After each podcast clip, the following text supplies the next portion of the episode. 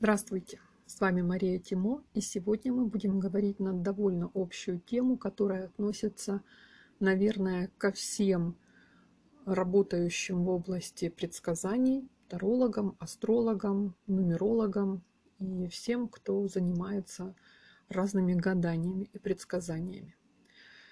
Это такой вопрос, который я лично очень часто получаю в личку, в личные сообщения, в WhatsApp, в, в Директ в Инстаграм.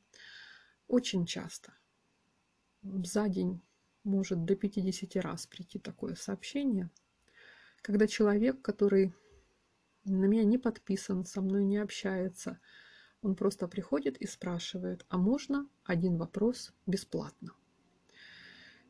Во-первых, я хочу сразу сказать, что бесплатно работать нельзя – может быть, даже уже где-то я об этом и говорила, что бесплатная работа – это поток энергии в одну сторону. Если вы не хотите брать деньгами, берите чем-то, берите бартером, берите продуктами, берите услугами. Но бесплатно, бесплатно, без оплаты любой работать ни в коем случае нельзя. По сути, вы, работая с картами Таро или с таблицами цемень или с числами. Вы энергию отдаете, вы ее тратите, но вы ее ничем не пополняете. Потому что деньги, по сути, это одна из разновидностей энергии. Когда мы работаем, мы получаем за это зарплату в офисе. Таким самым мы восстанавливаем баланс между затраченной энергией и полученной энергией. Вот тут, кстати, самое интересное, если вы работаете в офисе и постоянно болеете, плохо себя чувствуете, э, общее такое неудовлетворение существует, да, то тут надо задуматься, а может быть вы слишком мало зарабатываете, вернее, слишком мало получаете. Вы тратите свою энергию. Я помню, я работала в офисе, это минимум 9,5 часов жизни – 5 дней в неделю в течение практически всего года мы отдаем работе. Это такой оптимальный расклад, когда я утром встала, 15 минут иду на работу пешком, работаю 8 часов плюс час перерыва, и 15 минут иду обратно. 9,5 часов – это тот минимум, который обычно у человека уходит на работу – если вы живете в крупном городе и работаете, например, не рядом с домом, а нужно добираться, у меня в отделе был сотрудник, который работал на другом конце города, жил на другом конце города, и он на работу добирался 2 часа. 2 часа сюда, 2 часа обратно, плюс 9 часов на работе, и день кончился. И вот мы с ним, даже если бы мы с ним получали одинаковую зарплату, то уже разница в отдаче энергии и получении денег будет. Потому что я трачу 9,5 часов, а он получается 13. Поэтому ни в коем случае нельзя работать бесплатно. Это касается всего, не только предсказаний, не только гаданий. Вообще в жизни бесплатно вы можете делать что-то, если это ваше собственное решение. Вот если вы решили, что, как мне написал один не подписчик, он мне написал, ну это же ваш дар, это же вам от Бога досталось, вы должны бесплатно работать. Ну, во-первых, я сразу хочу сказать, что этот дар есть у всех. А вот развить его и заниматься предсказаниями, это далеко не все делают. И вот это как раз уже наша часть работы. Мы вкладываемся, мы работаем для того, чтобы этот дар расцвел. А так он есть у всех от рождения, и никто не мешает э, конкретно этому не подписчику сесть и самому сделать себе расклад. Причем абсолютно бесплатно. И поэтому, если вы лично сами решили, что вы, например, хотите делать это бесплатно в рамках своего какого-то принципа, Например, вы считаете, что таким образом вы улучшаете мир, э, вы привносите в него что-то, да, это ваш вклад в строительство мироздания. Но тут я, кстати, тоже хочу сделать лирическое отступление и сказать вам, что это плохое решение. На самом деле, когда мы человеку что-то даем бесплатно, и если это делать на постоянной основе, то наступает момент, когда этот человек перестает ценить то, что ему дают, начинает воспринимать это как должное, но даже проблема больше не в этом, а в том, что он сам перестает что-то пытаться делать. Такой пример приведу. Э, ну, мы тут не будем говорить о тех людях, которые действительно нуждаются, но вот у нас у всех есть какие-то такие родственники, которые занимают позицию жертвы, которые хотят, чтобы им помогали. чаще всего родня именно из родственных чувств, из любви начинают им помогать. И что происходит? Вот есть у нас гипотетический племянник, который не хочет особо работать. Вот он закончил институт, ну, не может никак нормально никуда устроиться, прыгает с места на место, везде его угнетают, обижают и работать не дают. И по факту он ничего толком не зарабатывает, живет с папой и мамой, и мама, папа его содержат. И что у нас тут получается? Вот они дают ему бесплатно еду, кров, одежду, какие-то покупки делают для него, да, которые не входят в предыдущие категории. И у него нет вот такой веской причины для того, чтобы работать. У него и так все есть. Зачем? Зачем ему стараться, трудиться и напрягаться? Он в поиске себя, он себя ищет. Я не говорю о том, что надо это в корне пресекать. Искать себя – это прекрасно. Но не надо этому потворствовать, чтобы человек вот обленился. Да? И получается, что они вроде бы, жалея его, помогая ему, создают для него такую обстановку, когда у него нет суровой необходимости работать. Кстати, такой четкий пример был у моих знакомых, и продолжалось это несколько лет. Лет шесть. Лет шесть в поиске был их собственный сын, который вот никак не мог нигде нормально устроиться, хотя специальность была востребованная, профессионалы требовались, но вот у него не складывалось. И они его содержали 6 лет, и причем содержали, знаете, как на широкую ногу. Они ему ни в чем не отказывали, они покупали ему дорогие гаджеты, они оплачивали ему отпуска, которые, ну, даже не отпуск, путешествия, потому что отпуск это когда работаешь. Когда я спросила, почему они его так балуют, они сказали, ну, мальчик себя ищет, мы же не можем его ущемлять. Он же все-таки наш сын, мы же не можем его на мороз зимой выбросить. Но вопрос-то не в этом стоял, да, а в том, что ему и так было хорошо. И когда мы что-то делаем бесплатно в рамках своей работы, гадания, предсказания, то мы таким образом развращаем этих людей. Мы даем им понять, что тут можно и не платить, а зачем? Да? И вот эти люди, которые приходят с таким вопросом, они где-то уже бесплатно что-то получили. И они считают, что и можно так, да, бесплатно, а зачем платить? Ну, та история закончилась, э, в общем-то, естественным образом, когда родителям все-таки надоело э, его содержать, они просто в один прекрасный момент сказали ему, все, достаточно, мы больше не будем тебе ничего покупать, и кормиться, пожалуйста, за свой счет, вот у нас есть бюджет, э, вноси свою часть, и за, за квартиру тоже вот коммунальные плати свою часть. И как-то так сложилось чудесным образом, что молодой человек очень быстро нашел работу, и все у него там было нормально. Да, были какие-то проблемы, как у всех на работе, но он с нее не ушел через две недели, как это было раньше, а стал все-таки как-то пытаться наладить там отношения с коллективом и с работой, и в конце концов так и работает благополучно, и зарабатывает. И это такой хороший пример, такой показатель, когда бесплатное не есть хорошо. Да? В рамках же вообще всей жизни, мне кажется, это тоже такой четкий показатель. Можно делать что-то бесплатно, но, во-первых, нужно понимать, каким последствиям это может привести. Во-вторых, вот здесь тоже такой момент тонкий. Вот вчера или позавчера, когда у меня был последний тут диалог на эту тему с очередным неподписчиком. Я спросила, а почему я именно вам должна сделать расклад бесплатно? Вот, вот именно лично вам. Почему? Вот у меня приходит в день 50 и, и больше человек с таким вопросом. Ну вот я всем отказала, а вам я согласна. Почему именно вам? Почему остальным нет? То есть тут либо всем надо бесплатно делать, кто хочет, либо никому, потому что иначе будет, ну, нечестно, я считаю.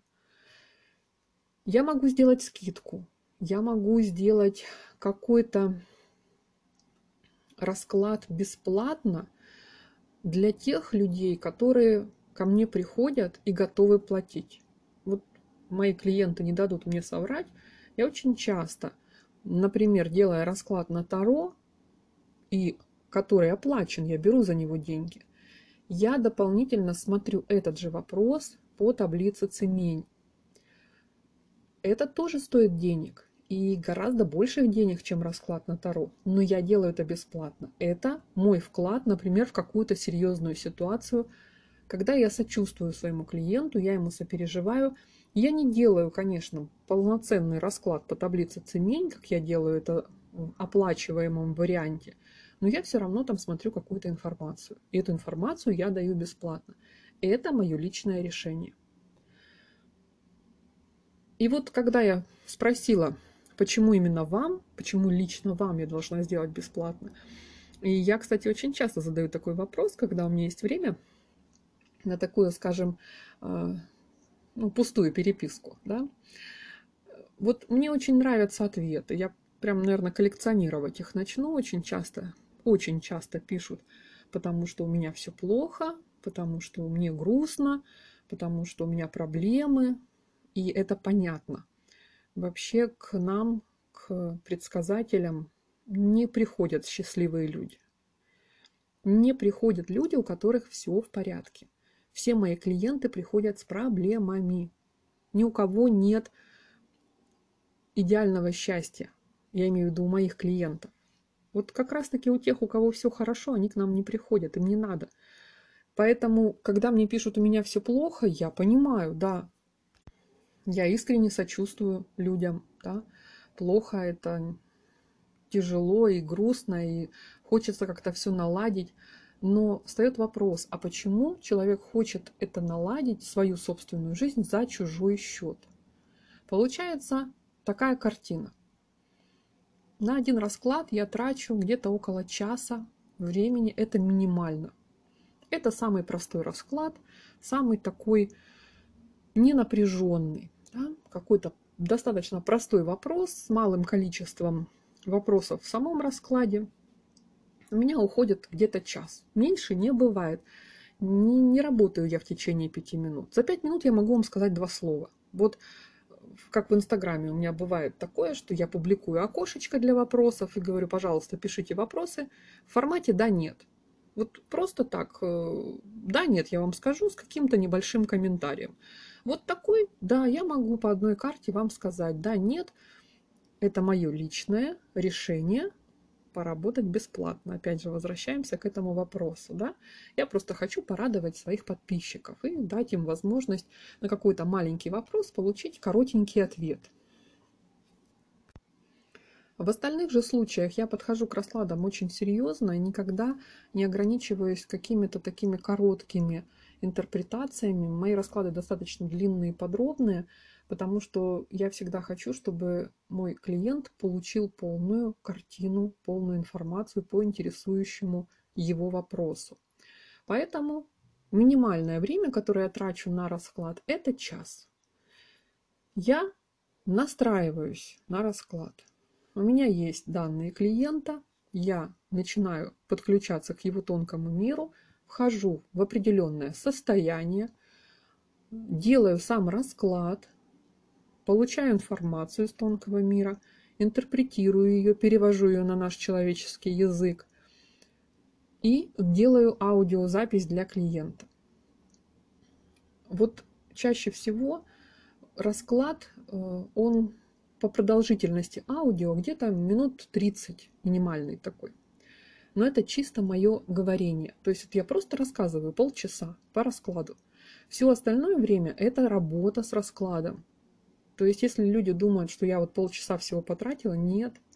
Нет, это просто как бы выхлоп, да, выход. То, что получилось в результате. Это все равно, как пирожки пекут, да? Полдня хозяйка делает тесто на паре, там 10 раз его обминает, там в тепло, в холод, потом разделывает эти пирожки, начиняет, выпекает, и вот они пирожки, да, и их там 10 штук. И все такие, о, 10 штук всего пирожков. А то, что на них потрачено полдня, это как бы остается за кадром. Также и с нашей работой. Мы большую часть работы делаем за кадром. И получается, человек, который приходит и хочет получить бесплатный расклад, он хочет взять час моей жизни, как минимум час моей жизни, просто так. То есть я ему должна подарить час своей жизни и энергии, потому что я трачу энергию. И знаете, как интересно? Вот один и тот же расклад, который я делаю, например, для разных людей, он заберет у меня разное количество энергии. То есть здесь дело не в раскладе, а в людях. Вот бывают такие тяжелые, скажем, в кавычках, э, клиенты, заказчики, энергетически тяжелые. Я делаю расклад, и у меня такое ощущение, что по мне самосвал ездил. Вот просто туда-сюда, туда-сюда. То есть от меня ничего не осталось. И вот это и есть показатель того, что я свою энергию потратила. Я вот просто выжата, как лимон. Я закрываю карты, убираю их на место и чувствую, что у меня все, у меня силы кончились абсолютно. А есть очень хорошие, позитивные, такие положительные энергетические клиенты, после работы с которыми я, наоборот, чувствую даже прилив сил. Да? Расклад может быть совершенно один и тот же. Я имею в виду по объему, по теме, да, по вопросам, задаваемым в принципе. И поэтому вот человек, желающий бесплатного расклада, он по сути хочет, чтобы я ему эту энергию подарила. И сразу скажу честно, все люди, которые хотят что-то бесплатно, они как раз и являются энергетическими вампирами. От них очень сильно устаешь. И что происходит в процессе? Представим себе гипотетическую ситуацию. Я соглашаюсь сделать кому-то бесплатный расклад. Ну вот, вот звезды так сложились, что-то мне захотелось бесплатно кому-то что-то сделать. Я вот стопроцентную гарантию даю что, во-первых, клиент останется недоволен, во-вторых, он не услышит ровным счетом ничего из того, что советуют карты, и что сможет исправить его ситуацию. В-третьих, я действительно потрачу какое-то гигантское количество энергии, несравнимое с обычной работой. И в-четвертых, он еще и сделает мне плохую рекламу, в конце концов. Да, то есть он придет и напишет у меня комментарий, я вот приходил, мне вот сделали расклад, и он был неправильный. Да? То есть это просто вот э, закон жизни. Человек, который не платит, он не ценит то, что он получает. Вот если вы читали Марка Твена, помните, как Том Сойер в начале самой книги, он идет в виде наказания красить забор. И ему очень не хочется это делать. Это же наказание. Да? И что он там придумал? Он придумал повернуть это дело так, словно это поощрение, что вот ему доверили красить забор. И таким образом всех проходящих мальчиков он соблазняет на то, чтобы красить забор. И не просто соблазняет, он еще берет за это плату. И все они красят этот забор, отдавая ему свои какие-то ценности. Вы чувствуете разницу? Читала я одну статью, что, по-моему, в Англии в те времена, когда там были вот эти дилижансы, очень трудно было найти, как он называется, водитель дилижанса, да, возничий, тот, кто сидит и управляет лошадьми, потому что дороги были плохие, были там какие-нибудь э, бандиты по дороге могли встречаться. И, в общем-то, это была такая очень тяжелая работа. И тогда что придумали хозяева? Они стали продавать места возничего за деньги богатым молодым людям, которым не надо было работать, они прожигали свою жизнь. И когда дело развернули в эту сторону, у них просто отбоя не было от желающих быть вот этими возничими. То есть, опять-таки, сместился фокус. Заплатил деньги, появилась ценность. Если ты делаешь это бесплатно, это ничего не стоит, значит, оно не ценится. Если немножко отвлечься от э, эзотерической темы и работы именно в плане предсказаний, то в реальной жизни все происходит точно так же. Очень часто люди делают какие-то вещи друг для друга бесплатно, ожидая благодарности. Как бы по умолчанию. Я тебе что-то делаю, ты мне за это благодарен. И тут тоже может быть проблема. Ведь благодарность, она тоже имеет размер – кто-то просто скажет спасибо, кто-то будет благодарить и благодарить, кто-то в ответ э, что-то подарит, да, или тоже сделает какую-то ответную услугу. То есть вот этот размер благодарности, он разный. И здесь проблема в том, что ожидание благодарности может не совпасть с реальной благодарностью. Если я делаю что-то для своей семьи, я не жду вообще никакой благодарности. Потому что вот я руководствуюсь принципом, что я делаю то, что хочу я. Вот я хочу сегодня печь блины. Вот у меня есть настроение. Я не люблю блины, и я их не ем. То есть это однозначно шаг в сторону моей семьи, которая эти блины очень любит. И вот я для себя решаю, что я это делаю, потому что мне этого хочется. Мне хочется их порадовать, да? мне хочется сделать им приятно. И я не жду абсолютно никакой благодарности. Вот, вот реально вообще никакой не жду. Потому что сам процесс доставляет мне удовольствие. Я иду и подзаряжаюсь энергией во время этого процесса. Я подпитываюсь своими собственными эмоциями по отношению к моей семье. И когда я им эти блины подаю, и они говорят, боже мой, как вкусно, и уминают их за обе щеки, вот эта благодарность, она для меня даже больше, чем та, которую я ожидала. И мне приятно, мне хорошо, меня это тоже подпитывает. Но представим себе ситуацию, что я, например, не хочу готовить блины, я не люблю их, не ем и готовить не люблю. Но я заставляю себя, я иду и делаю это, потому что я рассчитываю на благодарность. Да? Я хочу быть таким жертвой-героем, который ради своей семьи жертвует своим нежеланием, своим временем. Я уже могла книжку почитать в это время. И в ответ я получаю тот же объем благодарности, что и в первом случае. Но я-то ждала большего. Я же ждала, что мне просто какие-то дифирамбы будут петь, что меня тут будут на руках носить, восхвалять, вообще, я не знаю, орден мне дадут, да? А меня просто поблагодарили, сказали, божечки, как вкусно, как, какая красота, спасибо тебе огромное, и все. Как и в первом случае. И тут получается, что мои ожидания опять не совпали с реальной благодарностью, но уже в другую сторону. И возникает неприятное чувство, что вас обманули. Если вы будете работать бесплатно в расчете на то, что вам будут благодарны, может сложиться именно такая ситуация. То есть вы поработали, вы выложились на 100%, а в ответ получаете сухое «спасибо», «мне понравилось», достаточно точно, вы почти везде угадали, да, то есть какие-то такие слова, которые не соответствуют вашим ожиданиям. И это плохо лично для вас, для вашей энергетики, для вашего баланса, для вашей даже уверенности в себе, как в предсказателе. Поэтому это еще одна такая причина, почему не стоит работать бесплатно. Когда вы перед началом работы говорите человеку, сколько это стоит в денежном эквиваленте, это и есть ваши ожидания. Если он вам этот денежный эквивалент выплачивает, ваши ожидания соответствуют реальности. И все хорошо, гармония не нарушена.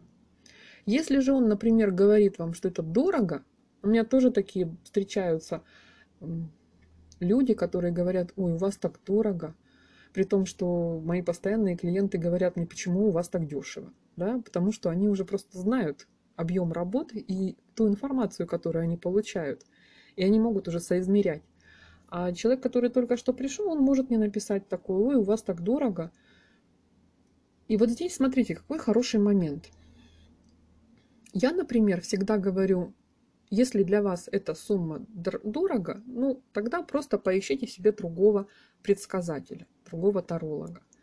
Потому что я не готова работать за меньшие деньги. Вот это моя позиция. Я не говорю, что это дорого, я не говорю, что это дешево. Это моя собственная оценка моего труда. Если человек не готов столько платить, ну это не, не тема для дискуссий. Это его позиция и моя позиция. Мы не совпали, мы разошлись. Все, всем нормально, всем хорошо. Он пошел искать более дешевого таролога. Я работаю с теми людьми, которые готовы платить мне столько, сколько я хочу получить за свою работу. И вот этот баланс, он сохраняется. То есть я не теряю баланс. Я всегда в хорошем состоянии, в энергетическом. Я потратила энергию, я ее закрыла деньгами я потратила энергию, я ее закрыла каким-то бартером, да, мне что-то в ответ сделали. Причем, что я должна именно этот бартер оценивать как равнозначный. Если ко мне приходят люди, вот у меня тоже был такой эпизод, э, пришла девочка, по-моему, она была психолог, сейчас их э, очень много развелось, и она пришла, мы с ней начали разговаривать, уже вроде бы обсуждаем расклад, я уже озвучила стоимость расклада, и буквально в самом конце она мне говорит, а давайте бартером, давайте я вам проведу консультацию психологическую. И вот здесь, в этом моменте, да, я как раз и чувствую вот состояние обмана. Меня обманули. Я рассчитываю получить деньги. Мне не нужна на данный момент психологическая консультация. Я потратила уже много времени на разговор с этой девочкой – и тут в конце она мне говорит, давайте бартер. Конечно, я отказалась, потому что, ну, во-первых, я считаю, что психолога так нельзя выбирать. Да, кто пришел, тот и пришел. Во-вторых, ну, если бы она сразу мне, например, написала в самом начале, а по бартеру мы можем с вами поработать, я бы сразу ответила, что нет, спасибо, меня не интересует на данный момент э, работать с психологом. И мы бы не тратили наше драгоценное время на пустые разговоры. И вот этот момент, он выводит из баланса, да, он как-то вот расшатывает, вот хочется как-то восстановиться после этого. Поэтому, если вы хотите работать бесплатно, вы должны понимать, что ваши ожидания о размере благодарности могут не совпасть с действительностью. И либо вы сразу идете без всяких ожиданий и делаете это потому, что вы лично так хотите. Это ваше решение – если вы назначаете какую-то определенную стоимость своих работ, то тоже вы должны понимать, что на данный момент вас эта стоимость устраивает. Если, например, вы начинающий таролог или начинающий астролог, и вы еще не совсем уверены в своих силах, в своих предсказаниях, то, конечно, здесь нужно и стоимость назначать адекватную. И вот смотрите, у меня множество учеников, и некоторые действительно работают бесплатно, потому что для них это практика. Вот у них оплата здесь идет в качестве практики плюс обратная связь. То есть им их клиенты, их заказчики потом рассказывают, чем эта ситуация закончилась. И э, этот ученик, он корректирует свое понимание карты уже в реальном контексте. Кто-то ставит 100 рублей за расклад, за любой. То есть э, смысл здесь в том, что оплата все равно есть. Да, она такая минимальная, но она есть. Кто-то ставит 300, кто-то 500. То есть тут э, зависит от внутреннего состояния человека, за сколько он готов делать такой расклад. Поэтому Оплата – это часть баланса. И если вы в своей жизни любите получать бесплатно, то здесь наша Вселенная, наше дорогое мироздание, оно это все видит. И что оно делает? Она у вас забирает деньги. Вот это такая истина, которая мне кажется, ну вот понятно, и объяснять ее даже, наверное, нет смысла, но я вижу, что очень многие этого не понимают. Опять-таки буду приводить примеры из жизни. У меня была знакомая, которая была замужем, у нее был ребенок, у них была квартира, все благополучно с этой точки зрения, она работала и зарабатывала какую-то определенную сумму, муж зарабатывал, то есть у них был какой-то, скажем, определенного уровня доход. Им на жизнь хватало. Им на жизнь хватало, но они все время вот думали, как и все, мы хотим чуть больше денег, чтобы позволить себе какие-то дополнительные приятные вещи, путешествия, покупки. И она все время про это говорила, говорила, но денег у них не прибавлялось. То есть все время как-то не получалось ни повышения на работе, ни каких-то дополнительных бонусов, ничего. И когда мы с ней на эту тему заговорили, я ей говорю, ну хорошо, ты вот хочешь больше, ну трать больше. Она мне говорит, ну как я могу тратить больше, если у меня денег вот ровно столько? Я говорю, ну планируй, трать больше чуть-чуть, отложи на отпуск, э, еще чуть-чуть на отпуск отложи, да, там вот купи на одну упаковку йогурта меньше. Это не еда, это можно подужать, такие вещи, да. Ну, откладывай на путешествие. И они как бы стали так делать. И получилось как, что они за год умудрились съездить два раза в отпуск. Если обычно они ездили один раз, это была поездка на море, чтобы ребенок там закалился, отдохнул. Знаете, вот это наша родительская тема, что мы до определенного возраста едем не туда, куда хотим отдыхать, а куда полезно ребенку. И они так и ездили каждый год один раз на море, полноценно отдыхали, заряжались здоровьем. Но им хотелось каких-то таких путешествий обычных городских, да, когда поехать куда-то, посмотреть новый город, новую страну, возможно, не лежать на море вот такими тюленчиками, а все-таки как-то активно провести время. И когда они стали вот так копить на отпуск, откладывать по чуть-чуть, отнимая как бы деньги от тех же самых, которые были изначально, и у них получилось за год съездить два раза отдохнуть. Один раз они поехали на море, а второй раз они вдвоем, без ребенка, ребенка оставили бабушку, они поехали э, за границу куда-то вот просто посмотреть мир. И что произошло после этого? Когда они съездили и почувствовали вкус вот этого удовольствия, ведь когда ты уже получаешь какой-то дополнительный бонус от жизни – ты не помнишь, как ты экономил. Ты не помнишь, что ты в магазине отложил там, коробку конфет, да, или тортик, или там те же йогурты в сторону, хотя тебе очень хотелось. И ты привык это покупать, да, ведь у них был стабильный доход, и они стабильно его тратили. И вот такие маленькие жертвы, они в момент получения бонуса, они забываются. То есть ты помнишь теоретически, что ты там пожертвовал пострадал немножко. Но в этот момент ты понимаешь, насколько это вот сработало.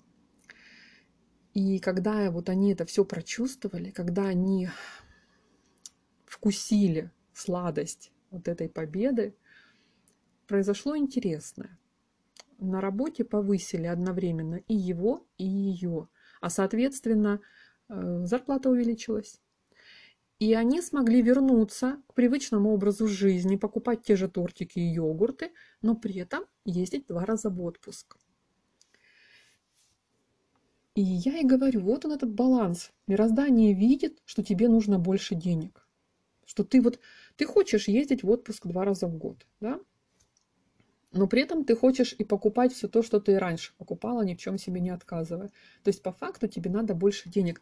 Мы создаем таким образом в своем мире, в своем личном пространстве дефицит. Нам нужно больше денег. Мы Вселенной говорим, нам нужно больше денег. И Вселенная нам это дает. Люди, которые хотят бесплатных раскладов и каких-то бесплатных э, услуг, они всегда будут без денег, потому что Вселенная смотрит, а человеку деньги-то не нужны, он же все бесплатно получает, и у него этих денег никогда не прибудет. Понимаете разницу? Тут не идет речь о том, чтобы купить какую-то вещь дешевле, чем она стоит изначально, например, да, вот всякие там скидки, распродажи. Нет, это не сюда, это другая тема. Здесь идет речь именно о том, чтобы вот экономить, ужиматься, бесплатно что-то где-то получать.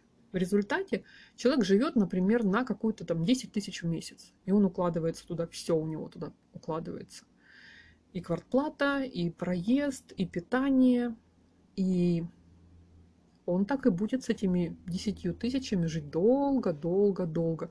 А потому что он укладывается, ему на все хватает. Если ему чего-то не хватает, он не, как бы не создает этого дефицита, не требует, не просит от Вселенной этого. Он не говорит, мне нужны деньги, потому что я хочу купить там что-то, да. Он говорит, эх, у меня нет этих денег, обойдусь. И Вселенная ему эхом в ответ говорит, обойдешься. Да? Вы понимаете мысль какая здесь? И вот человек, который приходит ко мне и говорит, у меня все плохо, у меня проблемы, у меня денег нет, я не могу вам заплатить. Я всегда говорю, так у вас и денег потому нет. Денег-то у вас потому нет, что вы изначально себе вот решили, что вы это можете получить бесплатно. Вот Понимаете, если бы, например, можно было такое провернуть в продуктовом магазине, да, вот прийти и сказать, слушайте, ну у меня сейчас денег нет, дайте мне тут колбасы, вот и корки красные, да, балычок я возьму, вот, вот хлебушек тут вот такой цельнозерновой, но денег нет. Дайте бесплатно, а что, вам жалко? У вас все равно вон сколько много. И только мне, не надо всем, да, только мне, потому что у меня денег нет.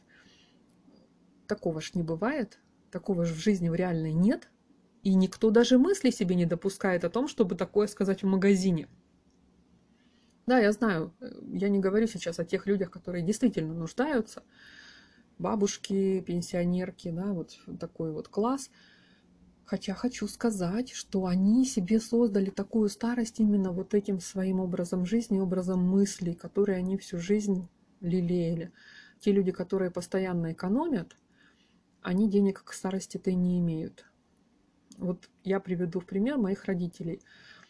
Очень-очень давно, 90-е годы, я была еще молодая, родители были в таком среднем возрасте, и тогда, помните, были какие большие проблемы с деньгами, с выплатой зарплаты, со всем э, вообще с работой, ужас ужасный. Мы молодые, конечно, это плохо помним, потому что мы еще не были так ответственны за кого-то. А вот они прекрасно это на себе прочувствовали. И я помню, был такой эпизод, когда мы шли с ними, и у них э, был такой момент, что им там то ли зарплату выплатили, то ли что-то еще. И родители идут и говорят, так хочется коньяка. Ну, то есть понятно, да, что не макарон хочется и колбасы, а коньяка. Такой, в общем-то, продукт, баловство, как мы называем в доме, да. И идут вот прям с такой тоской в голосе, так хочется коньяка. Ну, жизнь тяжелая, да, неопределенность, вот это все давит. И коньяк это, это праздник, всегда был. В советские времена коньяк это был праздник. И вот они идут и с такой тоской в голосе. А я им говорю, так купите, ну у вас же есть деньги, вам же сейчас вот заплатили, там как бы хорошо заплатили. Это не то, что на последний этот коньяк покупать. Они говорят, ну как, ну что, нам тут надо туда, надо сюда. Я говорю, так, ну подождите, вот это можно и в следующем месяце заплатить, да, вот это можно и вообще не надо, зачем, да, купите себе коньяка, порадуйте себя. И я им говорю такую интересную фразу. Я говорю, вот завтра вам на голову кирпич упадет, вы умрете, и последняя ваша мысль будет о том, что вы хотели коньяка и отказали себе в нем. Да? И это было забавно, потому что я действительно была молодая, я учила своих родителей жизни, но они меня послушали. Они зашли в магазин, купили эту бутылку коньяка, вы, пришли домой, выпили по рюмочке, потому что, в общем-то, семья у нас не сильно пьющая. Они просто, вот понимаете, эту радость жизни вкусили. Они выпили по рюмочке. И сейчас мои родители глубокие пенсионеры, и они живут очень хорошо мы их дети, им не помогаем, мы их не содержим. А даже иногда бывает наоборот, они нам подкидывают какую-то копейку в качестве подарка своим внукам, нашим детям, потому что вот тот момент, он оказался для них переломный. Потом мама очень часто мне его вспоминала. Она все время вспоминала вот эту мою фразу, что вам на голову упадет кирпич, и вы пожалеете.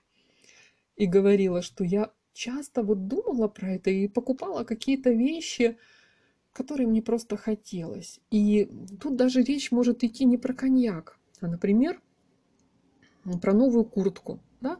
Мы знаем очень часто люди среднего возраста, пожилые, они могут в одной там куртке ходить, в одном пальто 10 лет, потому что ну зачем? Зачем на меня деньги тратить? Я уже старый, зачем мне? Да? То есть вот этот отказ от радости жизни, он как раз-таки дает сигнал нашему мирозданию, что деньги нам не нужны, мы обойдемся тем, что есть, и что оно делает? Оно либо ограничивает нас в приходе денег, да, то есть приток денег исчезает. В реальной жизни это выражается, что мы, например, сидим на своем рабочем месте десятилетиями и не растем, а тут же приходят в отдел молодые, и начинают расти по карьере быстрее, чем мы. Хотя у них опыта меньше, знаний меньше, мы все это видим, но почему-то они растут, а мы не растем. А потому что мы себя ограничили сразу, что нам достаточно столько денег, мы вкладываемся. А этот товарищ приходит и думает, а мне мало, мне надо еще вот туда потратить, вот туда, и я вот хочу еще вот это купить и вот туда съездить. Я все это так долго рассказываю к тому, что если вы вот из такого числа людей, которые ищут, где бы бесплатно что-то получить, я здесь не имею в виду какие-то бесплатные материалы, которые вот и у меня есть, да, я предлагаю там какие-то буклеты, какие-то видео бесплатно. Это опять-таки мое собственное решение, да, то есть я просто хочу вас познакомить э, с какими-то интересными вещами. Я предлагаю. А вот именно те люди, которые как бы требуют этого бесплатно и думают, что от этого они будут лучше жить. Наоборот, это очень четкий, очень понятный сигнал для мироздания, что деньги вам не нужны. И у вас их, соответственно, не будет никогда.